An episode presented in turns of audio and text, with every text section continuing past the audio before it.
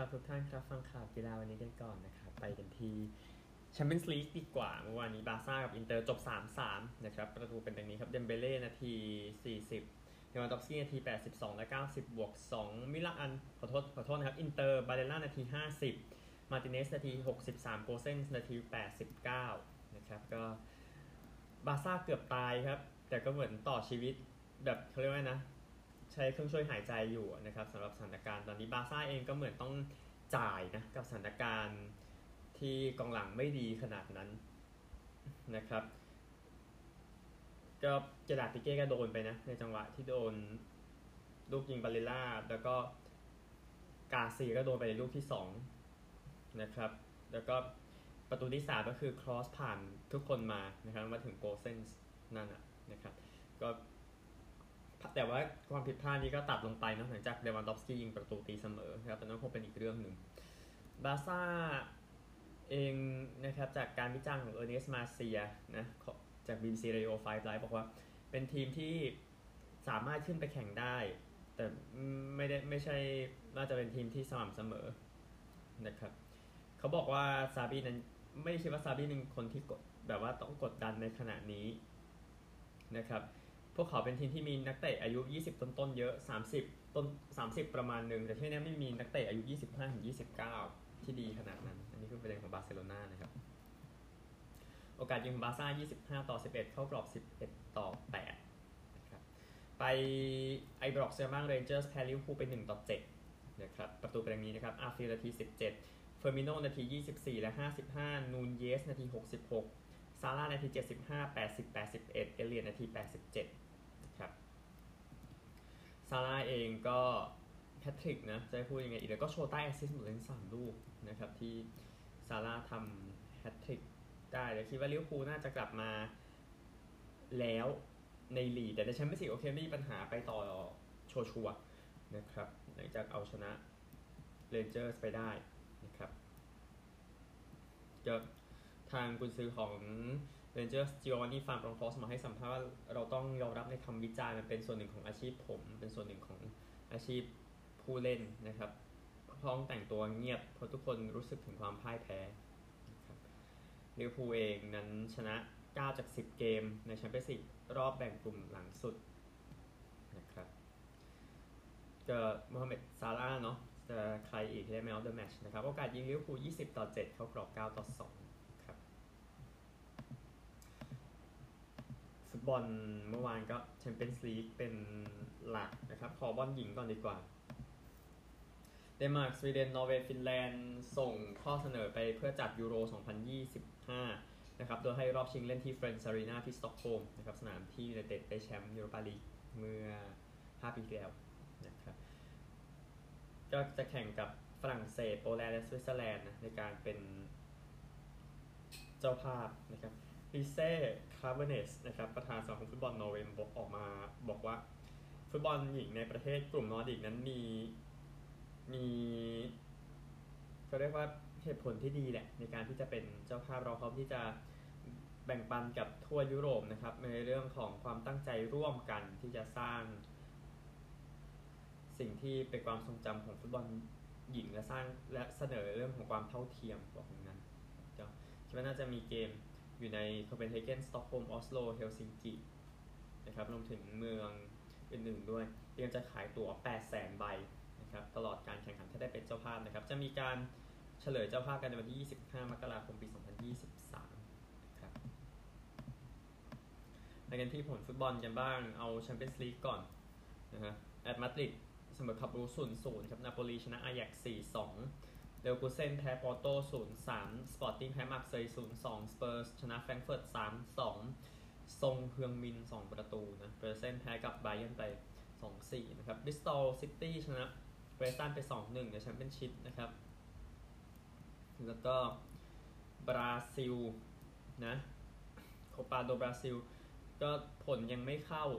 นะครับงั้นข้ามไปก่อน เดี๋ยวค่อยมาตามให้ในวันพรุ่งนี้ นะครับเอาฟุตบอลวันศุกร์กันบ้าง เอาขออภัยวันพฤหัสใช่วันศุกร์แล้ววันพฤหัสนะครับ แน่นอนก็มีถ้วยเล็กเป็นหลักนะครับที่จะแข่งกันโบโลกริมจากอาร์เซนอล5ทุ่ม45นะครับ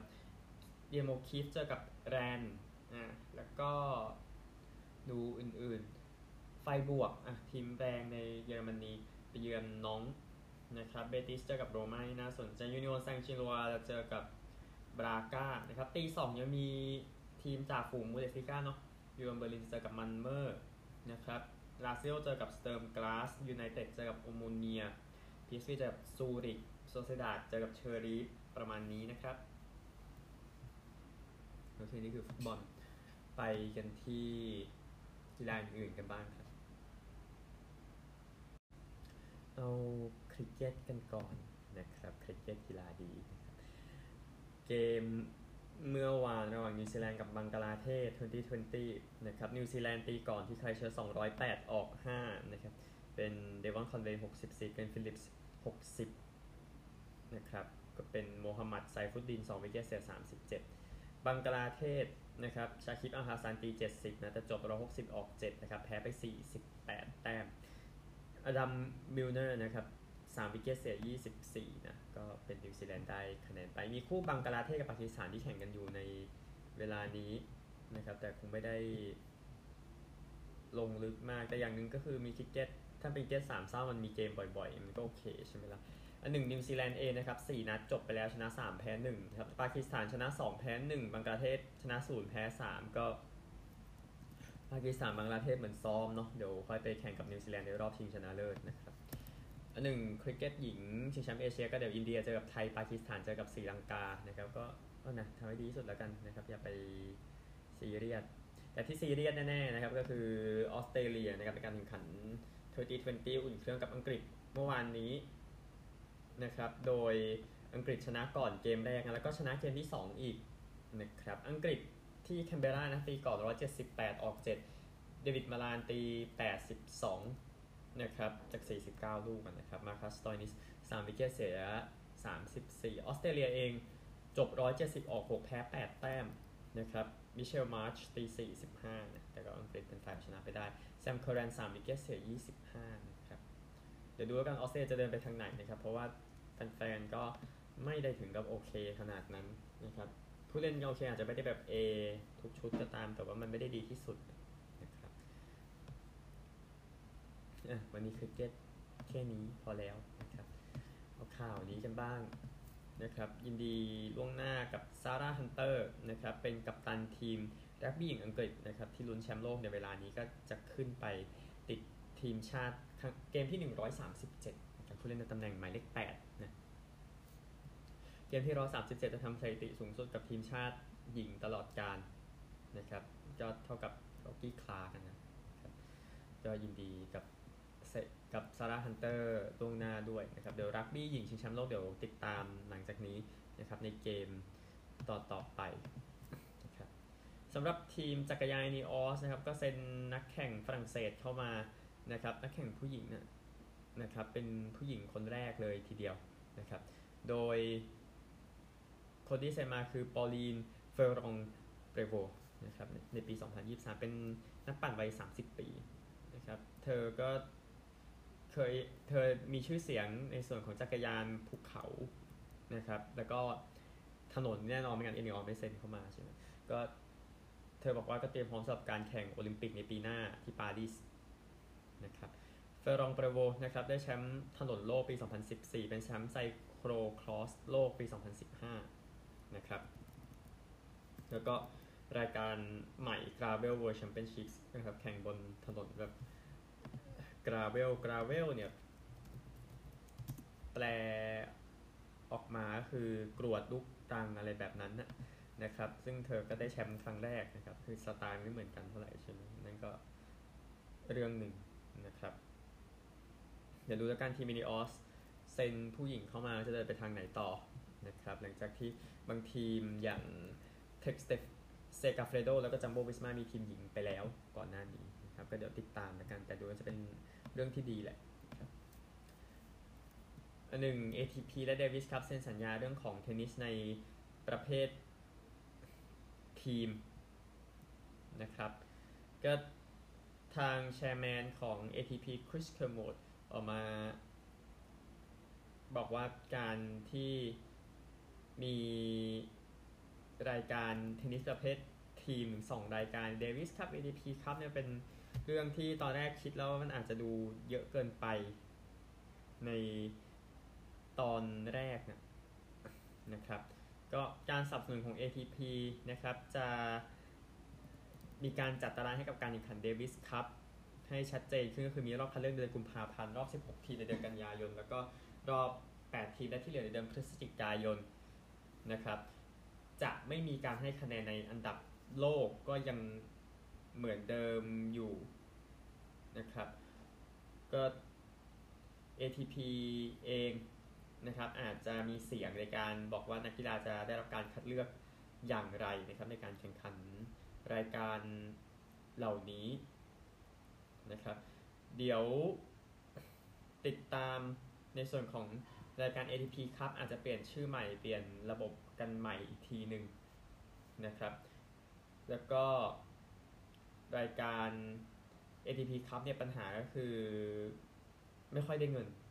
นะครับพูดง่ายๆ แล้วก็อีกอย่างหนึ่งก็ที่ไม่เกี่ยวข้องนะ แต่ที่พูดถึงอยู่การฮอปแมนคัพเนาะซึ่งอาจจะกลับมาในปีหน้านะครับหลังจากอยู่จุดนี้แต่ ATP ครับโอเคมันมีปัญหาเรื่องการเงิน ก็เลยคุยกันอยู่ว่าจะแก้อย่างไรนะครับมันไม่ได้ คือรู้ว่ามันไม่ได้คลาสสิกเหมือนรายการ Hopman Cup เนาะแต่มันคงเป็นอีกเรื่องหนึ่งนะครับ แต่ว่า ตารางก็จะทำให้มีความชัดเจนนะว่าจะต้องให้ตารางเหล่านี้กับ ITF ในการจัดในการแข่งขัน Davis Cup นะครับแต่การเซ็นสัญญานี้มองว่าจะทำให้อนาคตของเทนนิสในประเภททีมไปในแง่บวกนะครับสำหรับการแข่งขันฟิกเกอร์สเก็ตชิงแชมป์โลกในปี 2025 จะจัดที่บอสตันนะครับแล้วก็ปี 2026 จะจัดที่ปรากนะครับก่อนหน้านี้แจ้งไปแล้วนะในปี 2023 จะจัดที่ไซตามะปี 2024 จัดที่มอนทรีออลนะครับ บอสตันเองจัดรายการนี้ล่าสุดเมื่อปี 2016 นะครับ แล้วก็คิดว่าในปี 2025 จะจัดที่ TD Garden กับบ้านของ Boston Bruins และ Boston Celtics นะครับฟุตบอลจิปาถะนะครับ CONMEBOL นั้นก็เตรียมสนับสนุนจานี่อินฟันติโน ถ้าเขาจะเลือกจะเลือกตั้งต่อนะในการเป็นประธานของฟีฟ่านะครับอินฟันติโนเองก็เตรียมที่จะ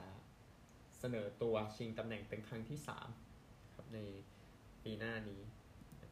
ก็สมาชิกของเมโบก็เตรียมพร้อมที่จะสนับสนุนนะครับหลังจากที่คุยกับอินฟันติโนเรื่องของอนาคตฟุตบอลในอเมริกาใต้แล้วนะครับ AFC กับ CAF นั้นพร้อมสนับสนุนอินฟันติโนนะครับในการส่งในการคุยกันก่อนหน้านี้นะครับมวยหน่อย ไม่ใช่มวยขออภัยมวยอาชีพอ่าคงไม่ใช่มวยสากลสมัครเล่นดูมีปัญหาเยอะนะ NBF ถ้าใครตามตามข่าวกันนะครับ แต่มวยอาชีพเป็นซาอูลอัลวาเรซครับบอกว่าจะบินไปสหรัฐเพื่อผ่าตัดข้อมือซ้ายนะครับ แล้วก็น่าจะหายไปประมาณปีหนึ่ง เขาชนะเกนนาดีโกลอฟกินเมื่อเดือนที่แล้วนะครับ ก็พอแข่งเสร็จก็ผ่าตัดซะดีกว่า ก็อันบาเลสบอกว่าหลังจากวันเกิดลูกสาวอายุครบ 15 ปีเสร็จสิ้นนะครับ ก็จะเดินทางออกไปผ่าตัดที่สหรัฐอเมริกานะครับก็เขาบอกว่าเดี๋ยว รอดูทีหนึ่งแล้วกัน แต่ว่าหายไปสักปีหนึ่งนะครับสำหรับซาโวบาเลสนะครับนี่คือข่าวจากทั่วโลกครับ ยังเหลือส่วนหนึ่งจากสหรัฐครับอเมริกาซะหน่อยนะครับ Davante Adams โดนตั้งข้อหาจากศาลในแคสซัสซิตี้นะครับว่าไปทำร้ายร่างกายเนาะซึ่งคนที่โดนนะครับคือไรอันเซบลีย์นะมีอาการก็คือบาดเจ็บตรงกล้ามเนื้อต้นคอ whiplash นะครับ headache ปวดหัว แล้วก็ minor concussion ก็ดาวานเต้ทำออกออกมาขอโทษนะครับ ใน Twitter ก็บอกว่าเขาบุจิตมากกับตอนจบของเกมนะครับ ผมรู้สึกแย่มากเลย เออบอกอย่างนั้นนะครับจะติดตามว่าศาลจะอย่างไรต่อแต่ว่าตั้งข้อหาแล้วเขาไม่ได้ตั้งว่าจะปรับอย่างไรนะครับอันหนึ่งเขาโดนปรับเท่าไหร่ไม่ทราบ แต่สัญญาที่เซ็นไว้ 5 ปี 141 ล้านเหรียญนนะครับผู้เล่นที่ไม่ใช่คอร์ดแบ็กที่ได้เงินมากที่สุดนะสัญญาในปัจจุบันนะครับ สำหรับโทตาโกไวรัวนะครับ ก็กลับมาซ้อมเด็กๆนะครับ หลังจากที่เจ็บไปนะเจ็บติดๆกันนะครับโค้ชแมนตั้งแต่นี้ก็มาให้สัมภาษณ์ว่า เราคิดถึงตัวตนของเขานะครับ เขาเป็นคนที่เชื่อถือได้ก็แน่นอนอยู่นะครับแต่เดี๋ยวดูอีกทีนึงว่าจะ เล่นได้เมื่อไหร่นะคงให้สกายล่าทอมสันเล่นไปก่อนก็ดีครับโหเห็นสภาพตะโกไวโรแล้วดูไม่ได้เลยนะครับ ก่อนหน้านี้นะครับที่บาดเจ็บเออไม่ไม่ใช่ว่าดูไม่ได้ไปถึงฟอร์มนะดูไม่ไปถึงเจ็บนะ เพราะว่าฟอร์มก็ได้เรื่องอยู่ ชอนแม็กเวย์ครับ โค้ชแชมป์ Super Bowl ของ Rams ออกมา บอกว่า Rams ยังไม่ได้ให้ข้อเสนอกับโอเดลเบคแฮมจูเนียร์แต่อย่างใดนะครับ ก็ เดี๋ยวติดตามอีกทีหนึ่งแล้วกัน นะครับเบคแฮมออกมาทวิตนะครับบอกว่า LA ทราบแหละว่าผมว่าผมอยากไปอยู่ที่ไหนนะครับ แต่ผมยังไม่ได้ให้ผมยังไม่ได้รับข้อเสนออะไรเลย ผมไม่รู้ผมไม่รู้คนต้องการให้ผมเป็นอย่างไรจะเป็นคนที่ในแรมเองนะครับแต่ที่แน่ก็คือได้แหวนว่าไม่ได้สำหรับโอเดลเบคแฮมจูเนียนะครับที่ชนะซูเปอร์โบว์ห้าสิบหกสำหรับ Packers เองนะครับ ก็มีอารอนโรเจอร์สที่มีการรู้สึกเจ็บเจ็บที่นิ้วโป้งขวานะครับ ในจังหวะที่โอเชนซิมิเนสไป sack โรเจอร์ในจังหวะ Hail Mary นะครับก็เลยทำให้เกิด fumble นะครับ แล้วก็เป็นแล้วก็มือเขาก็โดนผู้เล่นคนนี้ไปนะครับก็ เออเราจะไม่สัมภาษณ์ว่าใช่ผมรู้สึกเจ็บแหละหลังจากจบเกมนะเพราะว่าอะดรีนาลีนมันไม่หลั่งแล้วเขาบอกอย่างนั้นแบบในเวลาในเกมเขาจะรู้สึกมีอะดรีนาลีนหลั่งแล้วจะจะเล่น แต่พอจบเกมเขารู้สึกเออรู้ว่าเจ็บแต่แต่อาการมันดีขึ้นทุกวันนะครับแมนลาเฟอร์บอกว่าเขาจะไม่ได้ซ้อมวันนี้วันนี้หมายถึงเมื่อคืนนะนะครับสำหรับทางกินเบย์แพ็คเกอร์สดัสคาวบอยส์เองก็ทดสอบการคว้าง แล้วก็ทดสอบนิ้วโป้งตัวเองแล้วนิ้วโป้งมีปัญหาก่อนหน้านี้นะครับ ก่อนที่จะได้ลงในอีกไม่รู้กี่สัปดาห์นะคูปารัสในฟอร์มดีอยู่เดี๋ยวรอดูคูปารัสกับการที่จะเจอกับอีเกิลนะครับโค้ชไมค์แมคคาที่บอกว่าเตรียมพร้อมสำหรับการที่รัชจะลงสนามนะครับสำหรับ Golden State Warriors ทีมบาสเกตบอลก็ตัดสินใจปรับทางเดรมอนด์กรีนนะครับเล่นไว้32 ปี โดยกรีนเองก็ออกมา ขอโทษพูลแล้วก็ทั้งทีมในเหตุการณ์ที่เกิดขึ้นนะครับโค้ชเคอร์มาให้สัมภาษณ์ว่าคงเป็นวิกฤตที่ใหญ่ที่สุดตั้งแต่ผมเป็นโค้ชที่นี่หรือจริงๆแล้วคือแทบไม่มีวิกฤตอะไรเลยนั่นก็น่าจะเป็นอีกเรื่องหนึ่งนะครับก็กรีนเองน่าจะกลับมาฝึกซ้อมได้ในช่วงปลายสัปดาห์นี้นะครับแล้วก็เตรียมพร้อมสำหรับฤดูกาลใหม่ ซึ่งอาจจะเป็นฤดูกาลสุดท้ายแล้ว เพราะว่ากับกับ Warriors เพราะว่าสัญญา ต้องเอาเงินเขาว่าไปต่ออีกหลายคนอะไรแบบนั้นนะครับสำหรับทางเดรมอนด์กรีน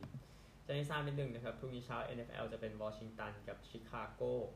นะครับตอน7โมง15 นาทีก็คนก็โอดโอยกันนะครับว่าโอ้โหเบสบอลเพย์ออฟ